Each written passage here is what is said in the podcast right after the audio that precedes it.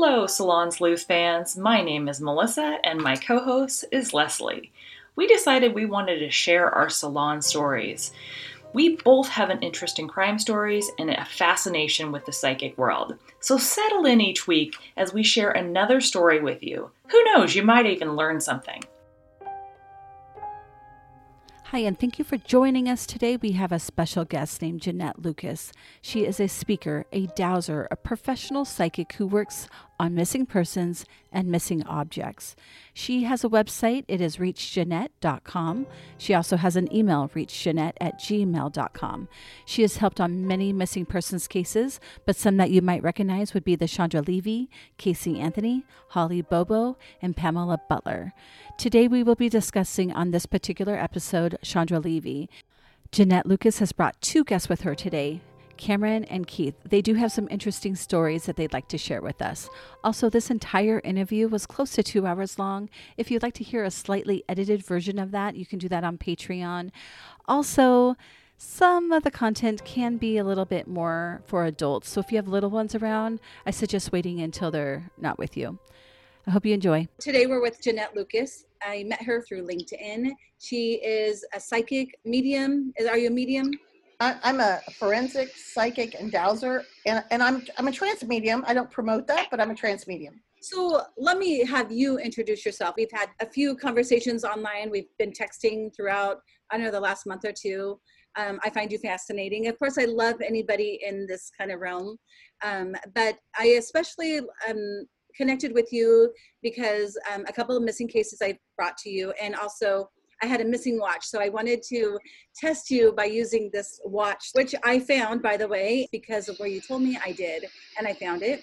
Which, by the way, the watch that I normally use broke, and I needed it. So um, anyway, that's how I met you, and I would love for you to introduce yourself, tell us who you are, what you do, and then introduce your your guest with us today. Sure. All right. So basically, um, I started doing a little bit of dowsing work at age seven because my father was working for the military and using dowsing and the uh, CIA, the FBI, and different uh, agencies, federal agencies, because we were about 10 minutes from DC. We lived about 10 minutes from DC. So, Jeanette, um, I didn't know what dowsing was, and I was reading your website. So, it would probably be good for our listeners. Maybe other people don't really understand what that is. So, sure. So, um, although I have different psychic abilities, I have almost all of them.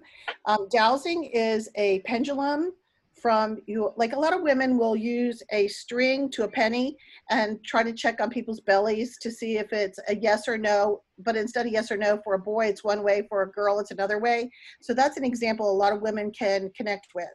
For men uh, most of the time they use what's called an l rod or a witch it's called a witching stick or a water witcher and you use this stick and you go out and try to find water wells or what water for the well and that's that's a very traditional method. So it's it's pretty cool. So i thought outside the box and basically i thought well if i'm going to do missing persons i'm going to do what's called remote dowsing or remote viewing and i'm going to add all my talents together and i became a forensic psychic.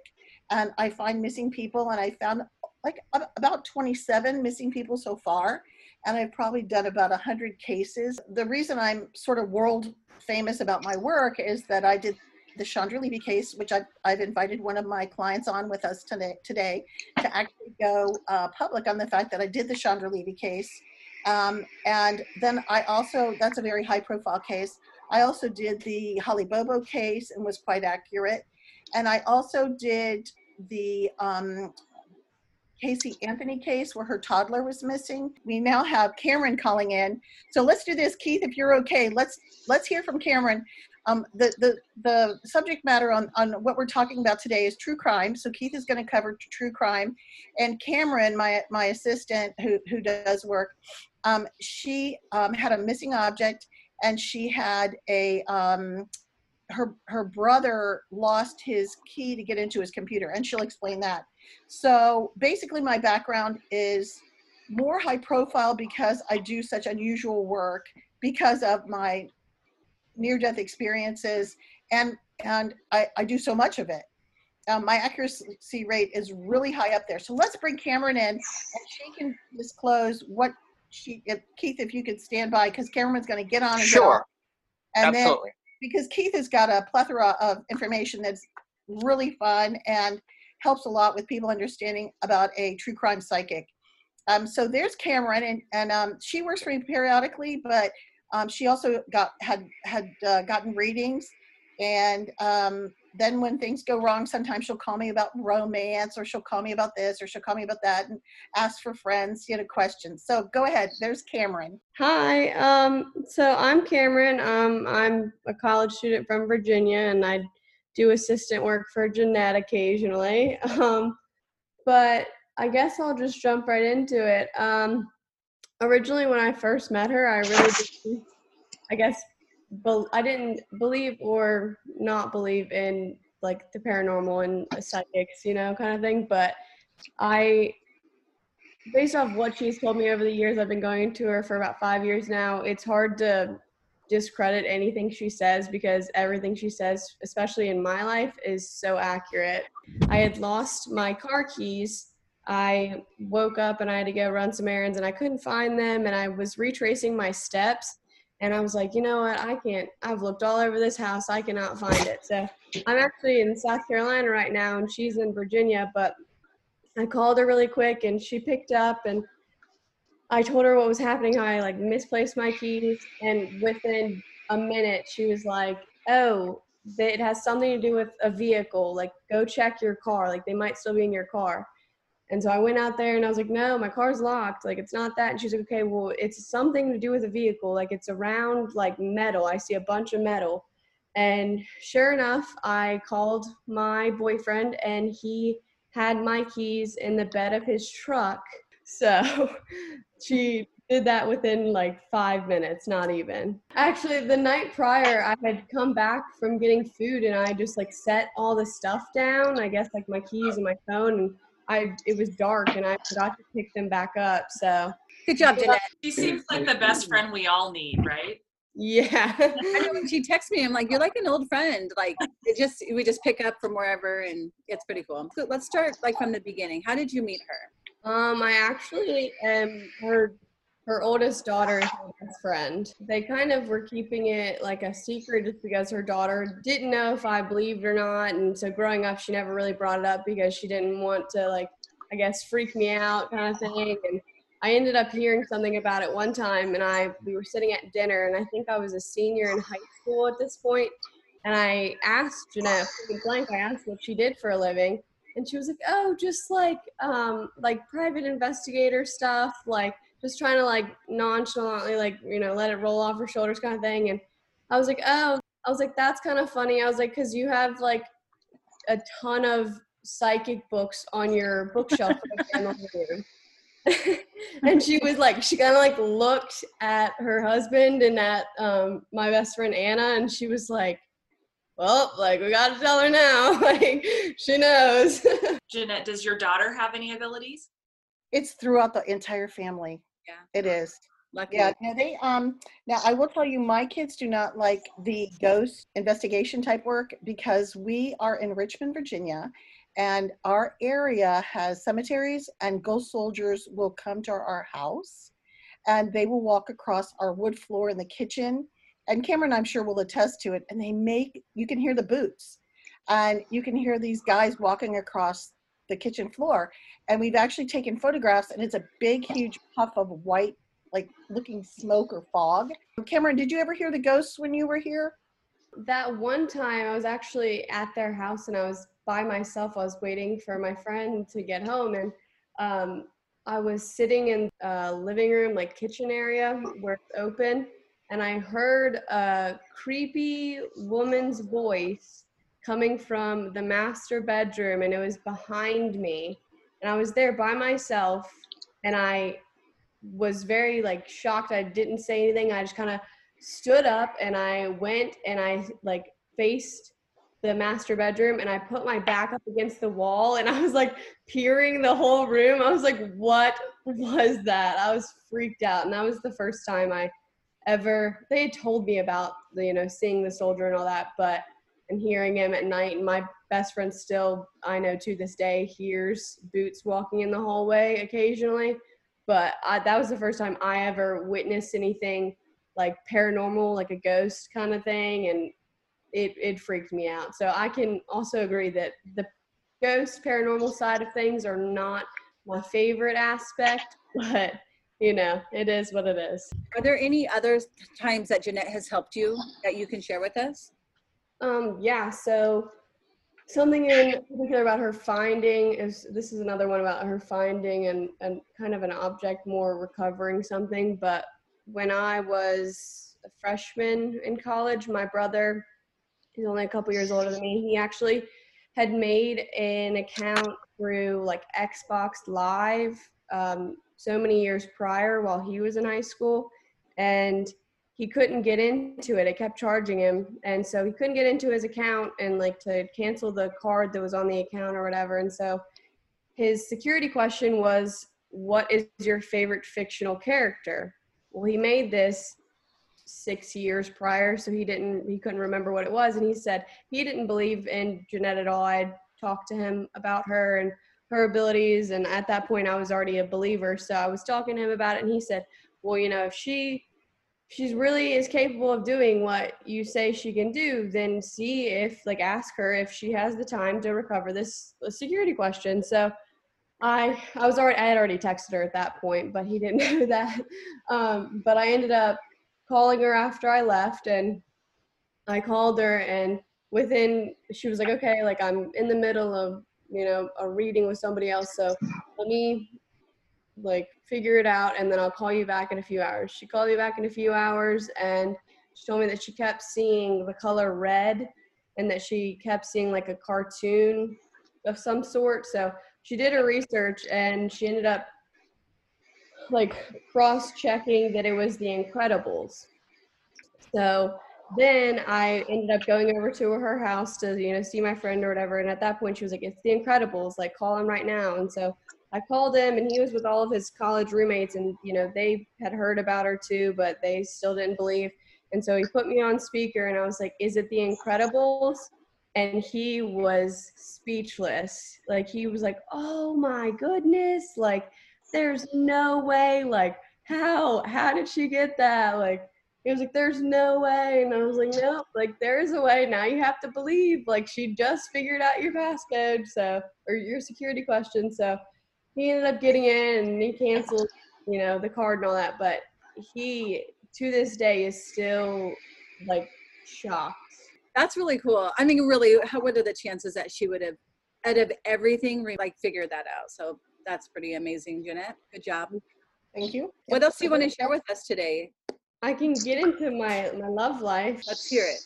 In high school i didn't date much and so when i was in college i was like you know trying to figure out the whole like boy scene kind of thing and figure it all out and i ended up talking confiding in jeanette one time and i was crying and i was like i'm never going to get a boyfriend like nobody's going to ever like want to date me kind of thing like i don't know what i'm doing wrong and so she gave me a reading and she told me that in march of what was it it was 2017 that I was going to meet a guy um, at my place of work, which was the minor league baseball stadium in Richmond, and we call it the Diamond.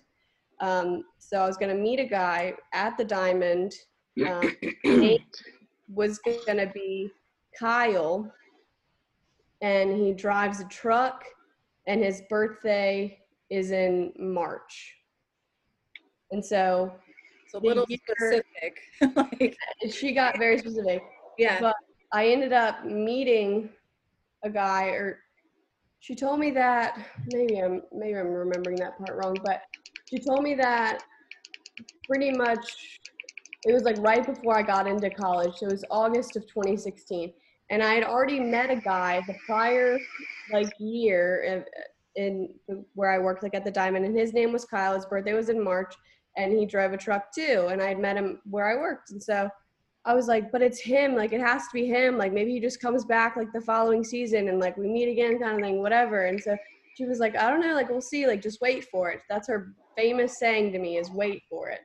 And because i'm not a very patient person but um, I, you know, I waited and I uh, was preparing for the following minor league baseball se- season, and um, I ended up meeting this intern there, and his name was Kyle. He drove a truck.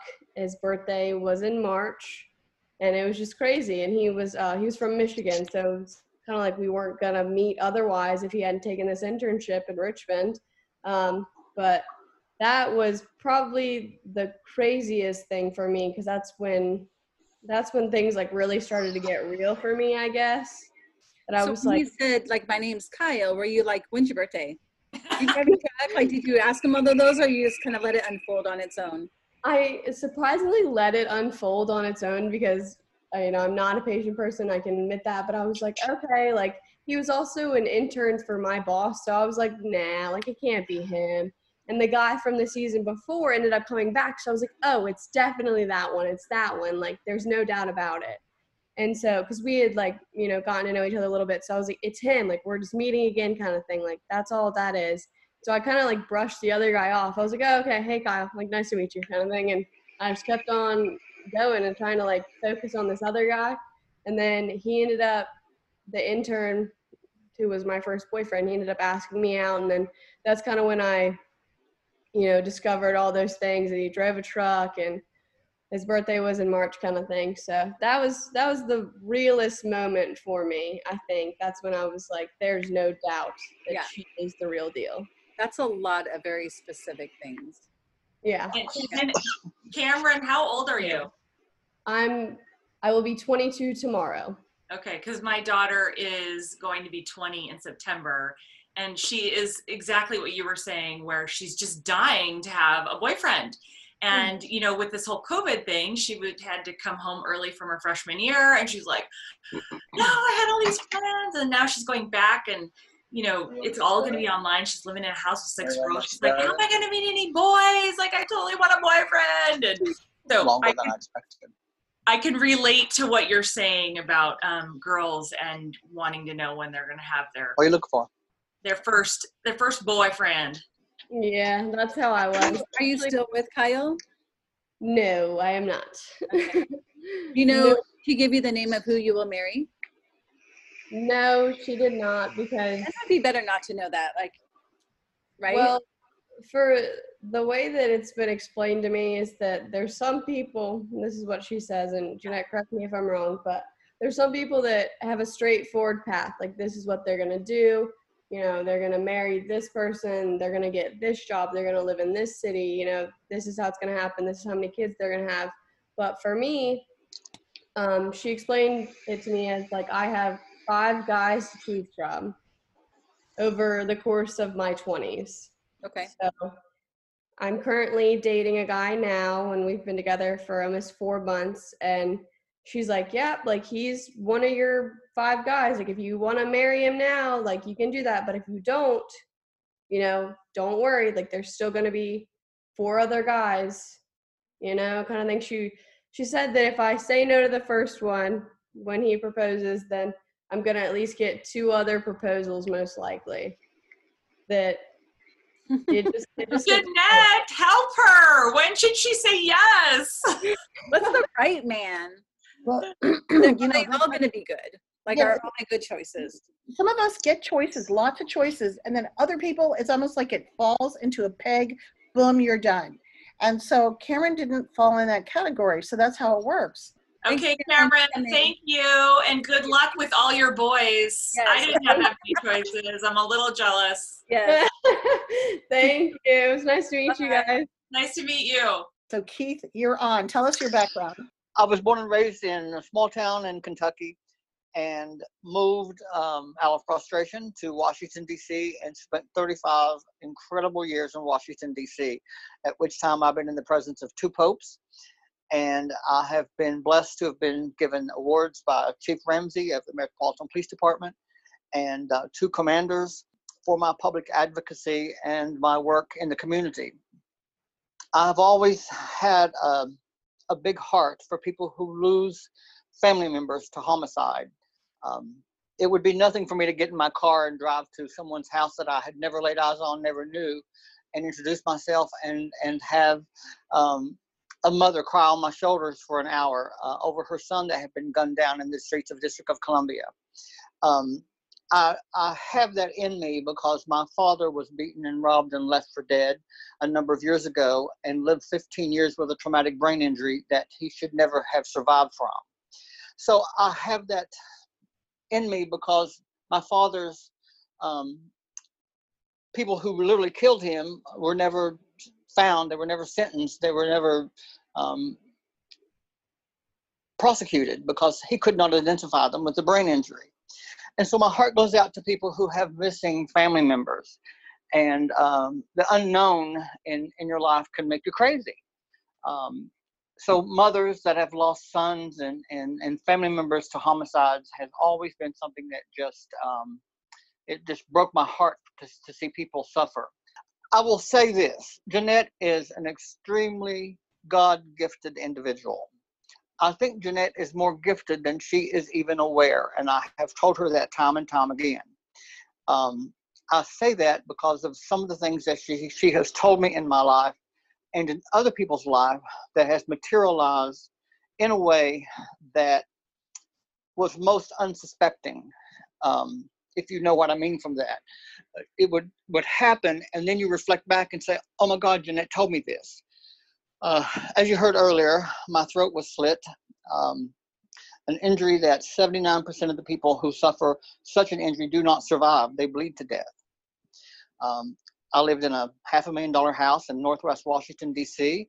The last thing I ever expected was, be, was to stagger out the front door bleeding from my neck and to have police officers respond that had known me for 20 years and ambulance drivers, you know, throw me in the back of an ambulance and go speeding down Georgia Avenue um, to a hospital that I did not want to go to because I did not want to go to Howard University Hospital.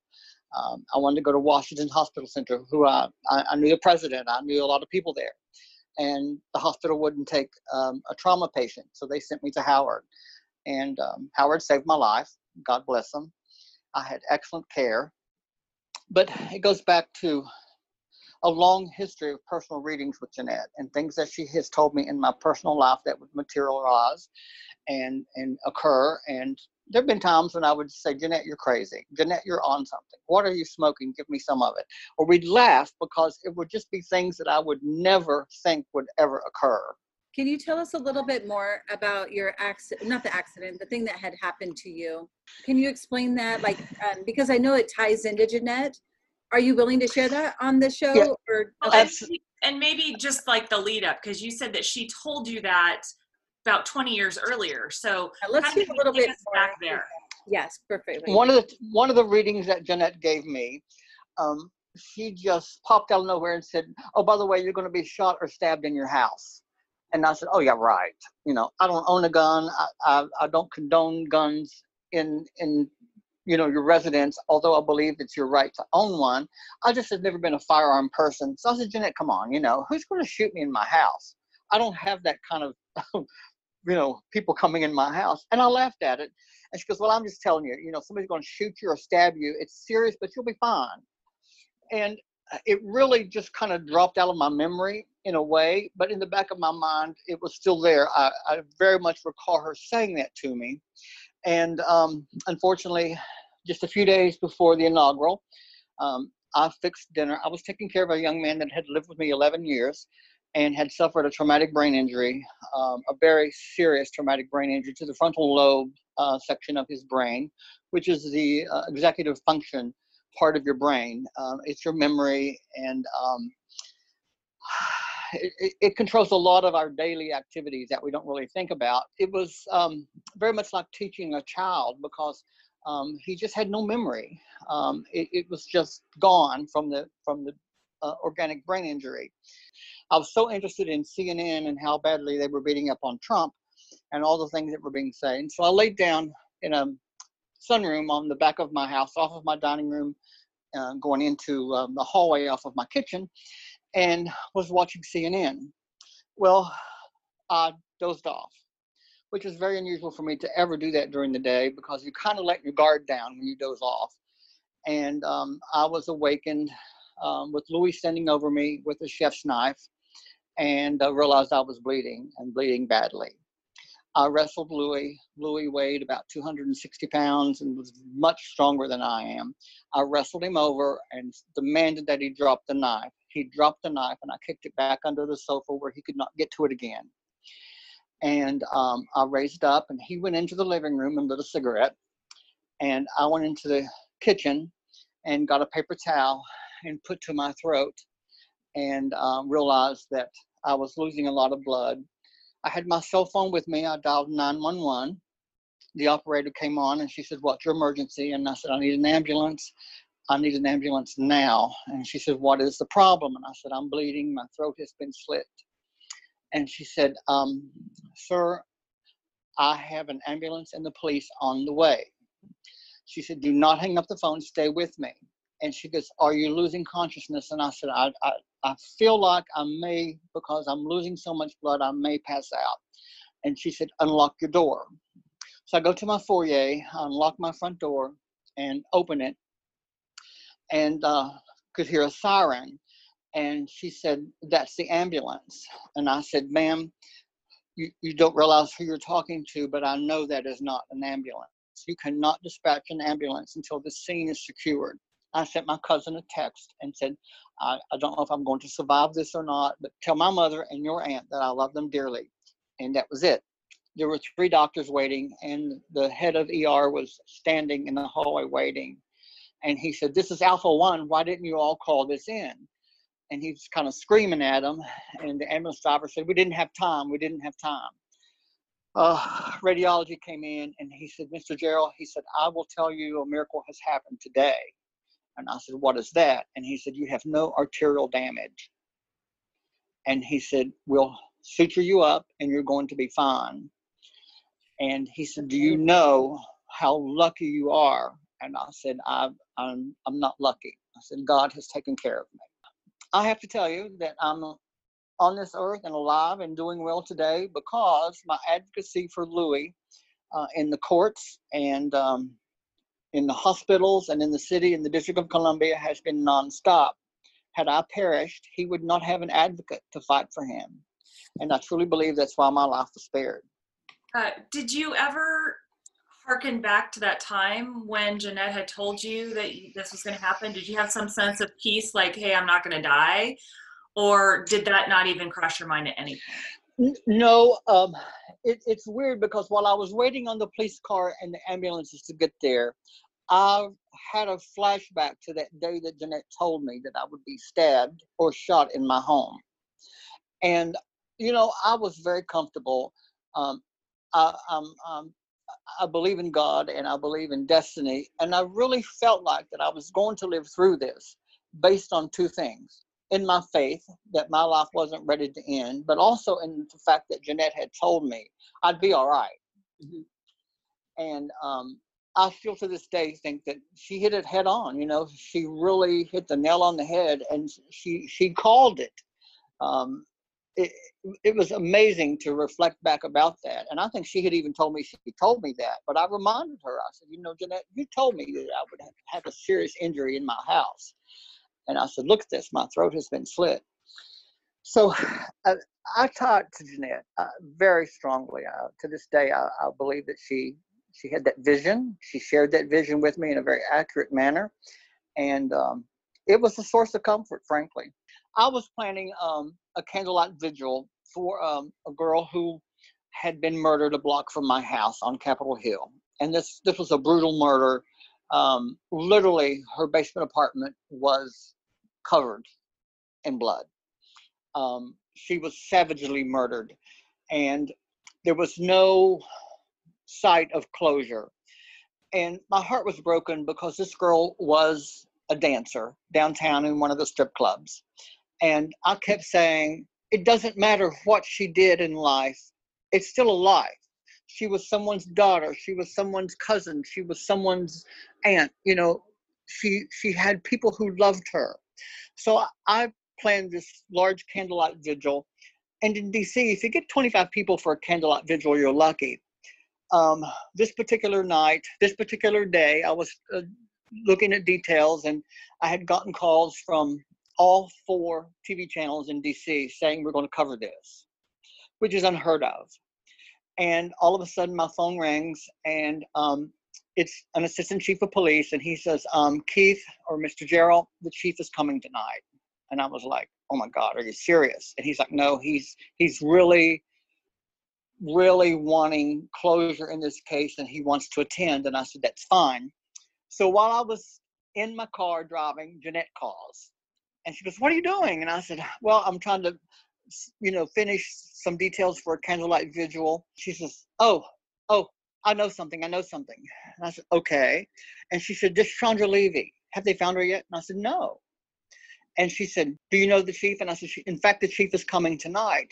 And she said, Tell him Chandra's body is located off the beaten trail in Rock Creek Park in a, a heavy thicket area that has been underwater in a ravine from time to time. And there's only bones, but if they look hard enough, they will find her.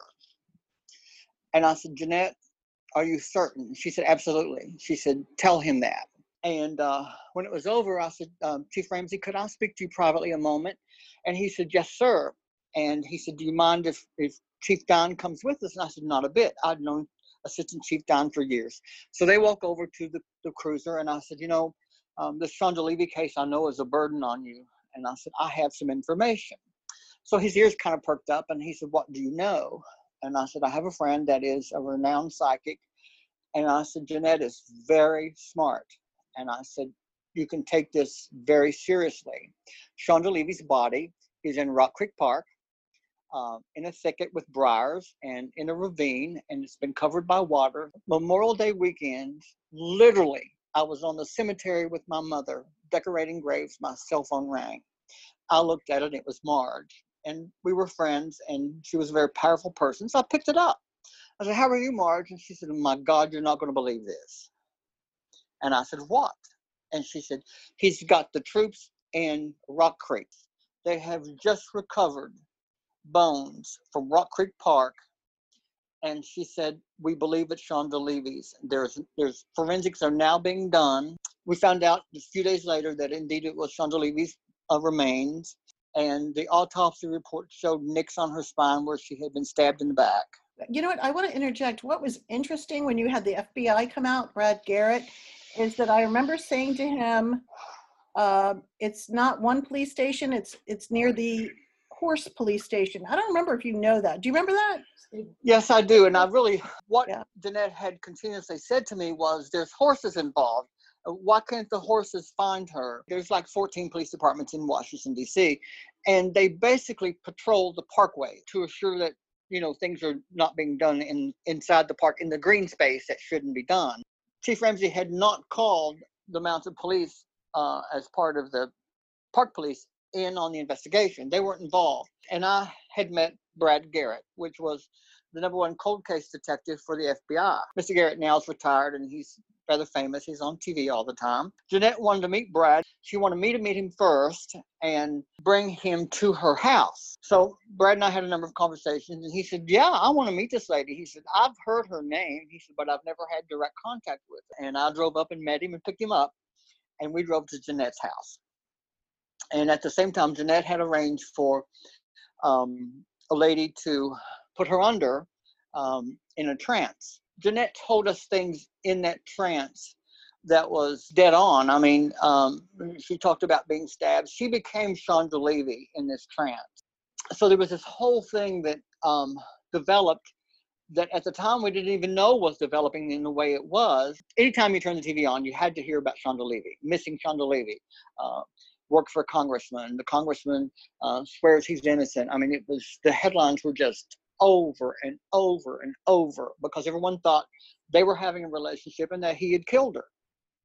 Well, as it turned out, he was proven innocent, and um, as it came to, to, to be proven, he did not kill her. She was killed by um, a South American man, a Mexican man, or um, from another country down there. Found out that this man abducted her um, when she got out of that car and forced her into his old truck or his old car and drove into Rock Creek Park and dumped her over in, in the briars Um, and if you've ever been to Rock Creek Park, the thickets can be, you know, 10 feet tall. You just don't walk into them. You can't.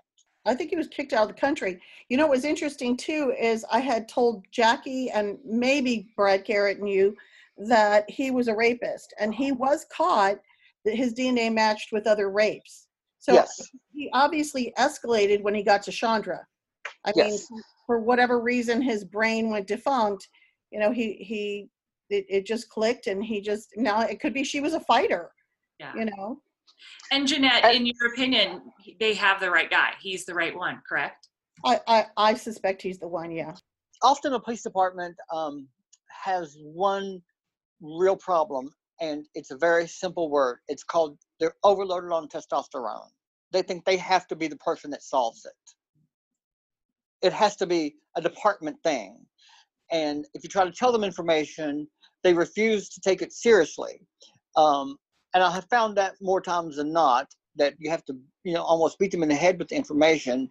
And you have to get a hold of somebody who believes in you enough to take that information and and at least look into it because it's very hard. Uh, many police departments, if you talk about a psychic detective, they they just they can't understand it because they're trained methodically to investigate and to do work. So they really can't interject someone as smart as Jeanette is, that's smarter than they are because of her abilities to see and to receive information and relay it to them. They they don't take it seriously often enough. Well, and Keith, I, I call it a superpower that she has a superpower that the rest of us don't have.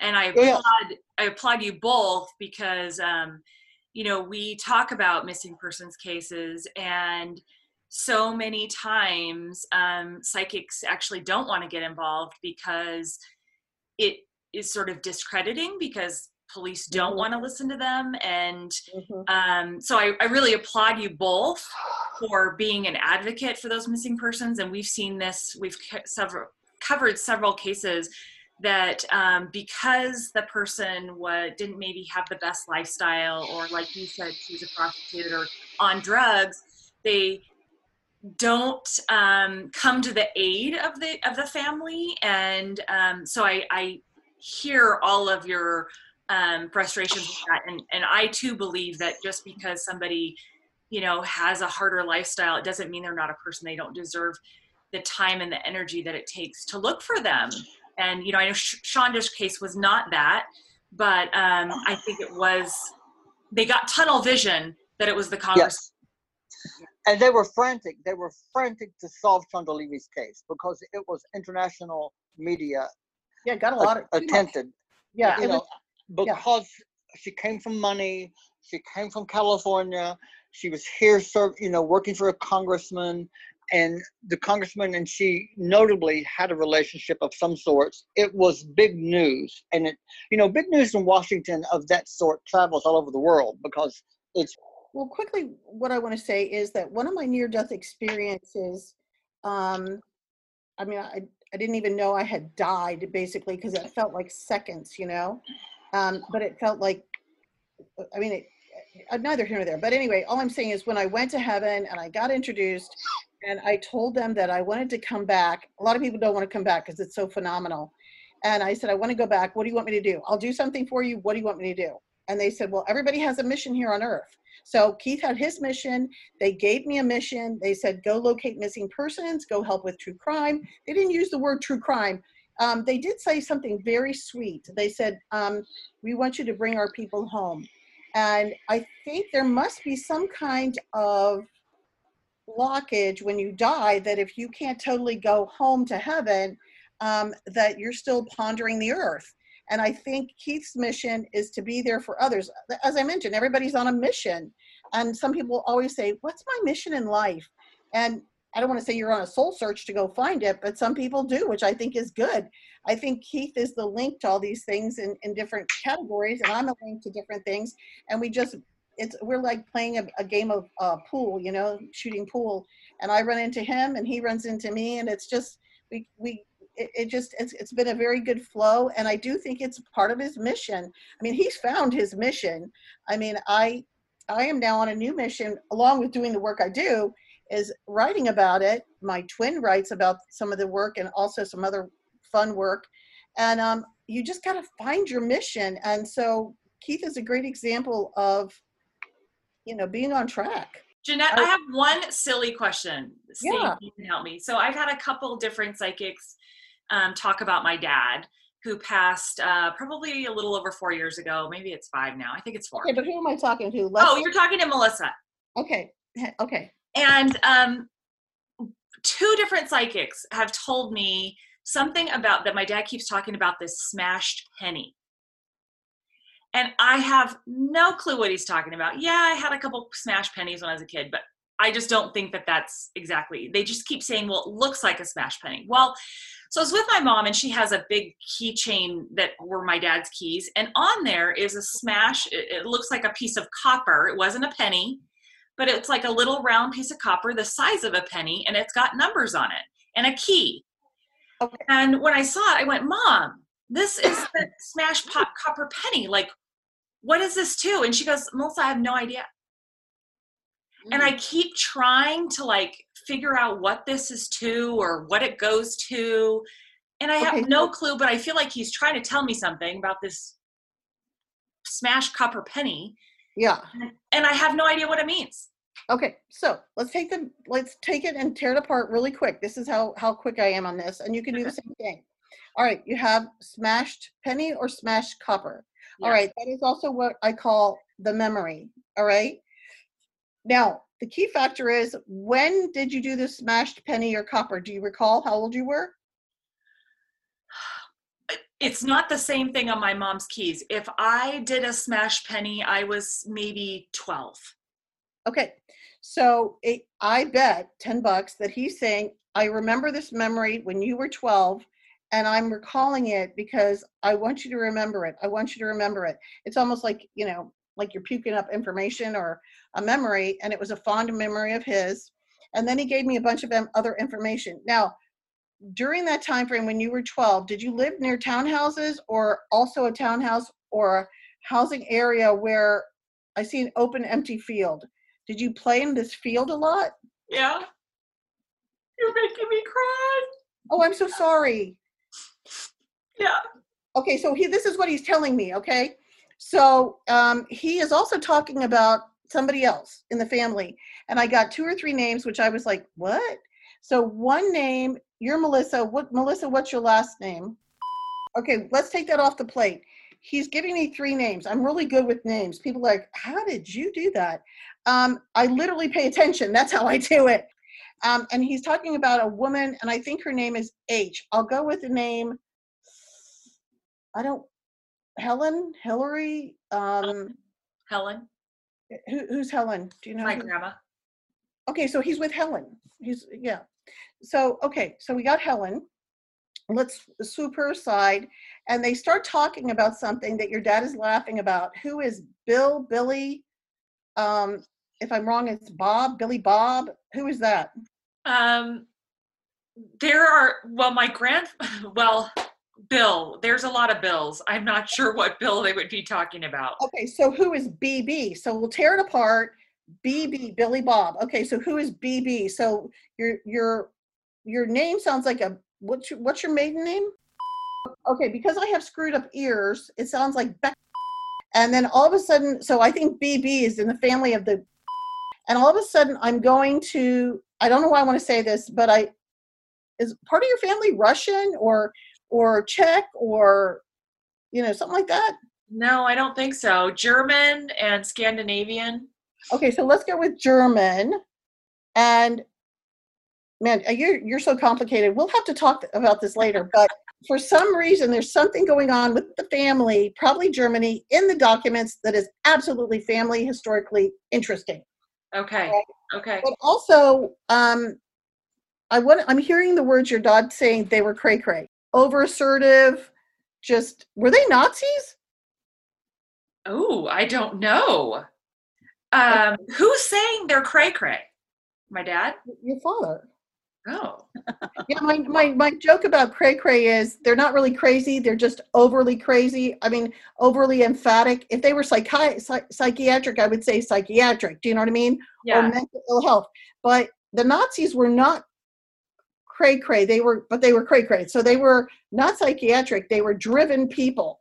So for some reason, that is really brought up, and it has to do with the letter H. What was Helen's last name? Do you well, know? So that was what I was going to say. Is my grandma Helen, and that whole side is very German too, and Scandinavian. And my my mom's whole side of the family is cray cray. Okay. Like all of the women, there's four women in that family, and Drama? boy, it it was just intense family drama, Yeah. crazy. Yeah, I mean, my family's really hectic. That's why I was it took a long time to get married. I was like, what guys want to gonna what, gonna want to marry a girl with my much my baggage? I mean, you have to be a very strong person to marry a person like me, and, and I have three sisters and a twin. Oh my It's like- gosh. You know, I mean, it's it's like drama. But he used the word cray cray. Then he talks about this field you played in, and um, the first thing I do, this is weird. I go over and I keep touching my face. Who was into baseball? Was it? Do you have a brother? Uh, I do, but I was a softball player. Well, there you go. Because he's touching his under eyes, and my sister's right here. She'll know what I'm talking about. Sinus cavity. No, no, not sinus. Well, it's your sinus cavity, but you had some allergies with the weed, weeds in the field. But also, you paint that black stuff under your eyes when you're playing Oh, reflection. the the the reflection of the the sun and everything when you're playing softball or baseball. I just assumed it was a boy in the family. Okay. It was me, but I also um, broke his nose, and and I remember that when I I was a catcher, I had a cat catcher's gear on, and the bat hit me right here, and it spit blood, and um, that is one of my memories where he was a really good dad. Now, see, wasn't that sweet? Yeah, yeah. So I don't know if that's what you're talking about, but um, that is one of my memories of him being a Yeah, Good. so he's sharing, and and a lot of people go, Jeanette, I'm getting cold chills because these people are dead. They're cold. You know what I mean? yeah. You know, so it. Well, it- and I I think that I felt my dad in the middle of the night a couple times. I'm given information. I'm delivering it to you, and so is your father. And he says he has wonderful memories. Hey, Melissa, what kind of bras do you wear? Oh my gosh, I wear handful bras. Tell me why you love them so much. You talk about them all the time, and I just want to understand what is so great about them. Well, I love them because they're comfortable. They are not constricting, so I can still like breathe and move around. And I like to do yoga too, and I like to stretch. And I do not like a bra that is just like sucking me in so that I'm so flat and can't breathe. I love the patterns. I love the different styles. Right now, they have this really cute, like teal color, and they've done a couple patterns in it too. And they have this wavy one, which I can't even remember the name because they have absolutely adorable names for these things. But they have the adjustable bra, which is their classic. They have the closer bra, which is great for people like you that have a little more than a handful. It's got the two little hooks and then it zips up. And my favorite um, pattern right now is the ripple effect, is what it's called. And then I love the double down, which is a really cute new style that they have. And I love their leggings because I think they made them for me because they're so long. And they have a mm-hmm. cute camo legging that I wear all the time. I have those too. Brandy gave me a pair. Oh my gosh, I, I, love have to say, I have a, like a bunch of handful bras. I could not find them, and I found them in my daughter's room. She wears them all the time, and they are so cute. She almost could wear them as swimsuits. In fact, I think she does. Like she'll sunbathe in them because they are so cute. And I love when she wears like her tank tops, but you can see the bra strap kind of through it because they have the really cool crisscross and different designs. You can adjust them however you want, and uh, I just think they're very flattering. Yeah. And you got your first one. How how's your first one? I love it. No, I I had them in the past, and then you know, for me, I needed a little bit more, and then they came out with this new one with the extra zip in it, and it really makes a big difference. And I love that it it actually gives you two, not just one, and that's always been a problem in the past. You just get this like one mono boob. I actually still have two when I wear this new design that you had given me. So thank you, Melissa. You're so welcome. Well, we do still have a handful code, as I recall. We still do. I think so. If not, we'll get That's it like twenty percent off. Why aren't people buying these off the shelf? I don't know. I don't know. They should be. What is that code? Melissa, tell me. That code is Salon Sleuths. Gosh, you're putting me on the spot now, Leslie. I think it's just Salon Sleuths. If you go to the coupon code, it's just Salon Sleuths. Like, Yeah. yeah, but but you have to spell sleuths right. yes. and I'm part of this podcast, and I spelled it wrong when I made your first tank top. It did not. I, I was thought that was so stupid of me. But how do you spell it, Melissa? You spell it S A L O N S L E U T H S. Go to handful.com, check them out. You'll be a fan for life. It's not too late to sign up for our Suzanne Jacques show. Find the link on our Facebook page. Sick of being upsold at gyms? My guy, you're currently a base member. For $90 more, I can upgrade you to our Shred membership. For 130 more, you'll be a Swole member. And for just $300 more, you'll reach Sweat Platinum. At Planet Fitness, you'll get energy without the upsell. Never pushy, always free fitness training and equipment for every workout. It's fitness that fits your budget. Join Planet Fitness for just $1 down and $10 a month. Cancel anytime. Deal ends Friday, May 10th. See Home Club for details. Prescription products require completion of an online medication consultation with an independent healthcare provider through the LifeMD platform and are only available if prescribed. Subscription required. Individual results may vary. Additional restrictions apply at lifemd.com. Read all warnings before using GLP 1s. Side effects may include a risk of thyroid C cell tumors. Do not use GLP 1s if you or your family have a history of thyroid cancer.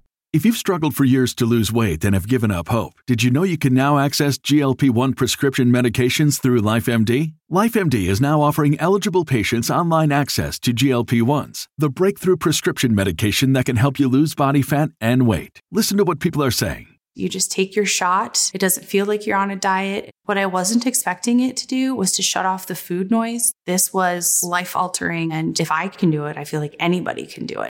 And here's the best part your insurance may cover 100% of the cost of your medication. So go to trylifemd.com to have your eligibility checked right now. Get started today at trylifemd.com. That's T R Y L I F E M D.com.